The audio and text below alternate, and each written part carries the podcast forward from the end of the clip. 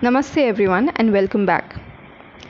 Thank you for tuning into this podcast series. I'm Maithili, and I'm really, really grateful to have you on board. Uh, so, in this podcast, I'm going to neatly summarize some of the key ideas that we have discussed so far, but do not worry, it's going to be very interesting. So, firstly, science had become a platform or an elevated platform to view all religions equally and to abuse them. This siding with uh, science also comes with a patronizing stance of humanism, which plays into the dynamics of reason versus uh, superstition, freedom versus bondage. Now, it is very, very important to note that this is how the European Enlightenment progressed.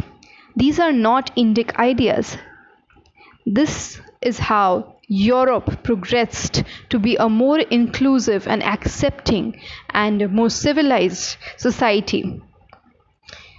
European fight against the tyranny of institutions that were unscientific, that is, um, organized religion of the church, led them to formulate the codes of liberty, equality, fraternity. When the same model is superimposed on Indian society, what we get is chaos, utter chaos. For example, just look at our judiciary. Just look at the justice system that we have in this country today. Simply because the basis of organization in an Indic society is not a book, a single book that gives the dictum of God and from whom the, uh, the justice flows. There are no commandments or prophets in a dharmic setting. There is an examination of everything that you come across, and there is experience. There exists a variety of schools of thought, including Dvaita, philosophy, Advaita Vedanta, Sankhya, Mimamsa, Nyaya, Yoga, Tantra, and many more and we are sh- we are free to have a pick and choose and study all of them or one of them the premise of an Indic society is not obedience now what if I tell up the Indian forms of organization against the ideals of liberty, equality, fraternity, consciously or unconsciously, which were not ours in the first place? Sometimes uh, quote unquote death of democracy and hence its ideals is mourned and at other times victory of democracy is celebrated in popular writings. You get it. India is a very absorbent country. We can assimilate anything to make it our own. But that shouldn't come at the cost of uh, deluding ourselves. Science as a method of objective inquiry should be followed and studied. Science as a means to find solutions to existing problems is extremely useful. Our jobs as dharmiks or Hindus is to approach our Indic thought in a similar fashion. Yoga is nothing but a detailed study of inner sciences. Sankhya school of philosophy is supposed to provide expertise in human psychology. When are we going to step up and utilize this knowledge? What we need to understand is under the constant onslaught by invaders and later foreign ideas, we have been much embroiled in the survival game. For example, the so called intellectual culture across the world, which has seen quite some infiltration by Marxists, holds a very sharp blade to our throats. The sharp blade is the measure of political correctness and progressiveness. If you move an inch closer, your throat will be slit. The first thing to do and realize in this scenario is to acknowledge that we are being held hostage to ideas that have no relevance to us whatsoever. And then come up with solutions to the problems of a very unique culture that refuses to die even after several onslaughts. Let us not depend on the state to provide for our every need, be it security, be it employment or education. Collaborative collective is the key for Hindu self organization. Let me explain.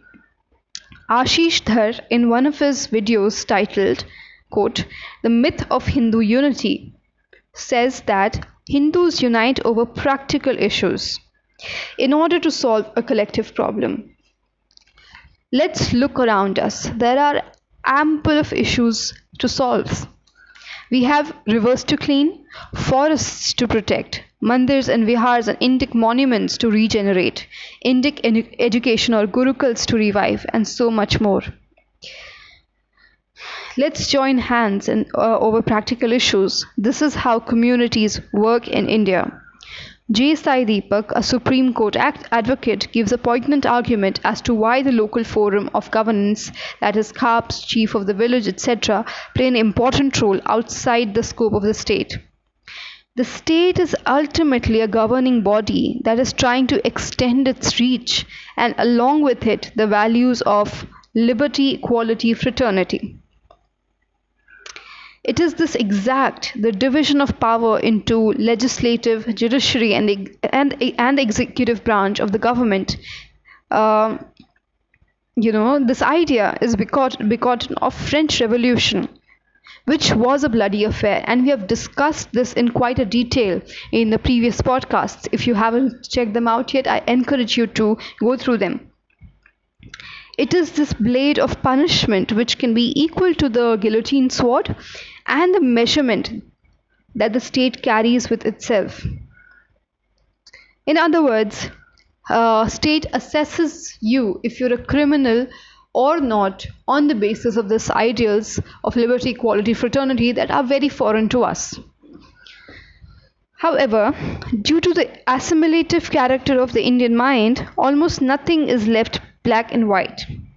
The influence in the branches of state also depends on the active dharmic involvement in legislative, executive, and judiciary, legislature, executive, and judiciary. Because we do live in a world where states dominate public discourse, unfortunately. These arms of a modern governance system should be utilized as an opportunity rather than an impediment. For example, Indic scholars under the, under the leadership of J. Sai Deepak are focusing on interpreting the Constitution of India as a dharmic document. Many say that this very constitution has been used to, to, the, to the disadvantage of Hindus several times in post independence India. But here lies the opportunity an organized effort to dharmicize the state. Sounds interesting, right? So let us all pick such many projects for ourselves. I hope I have done justice to the topic. Thank you so much for tuning in. I'm really glad to have you here. And until next time, Jai Siya Ram.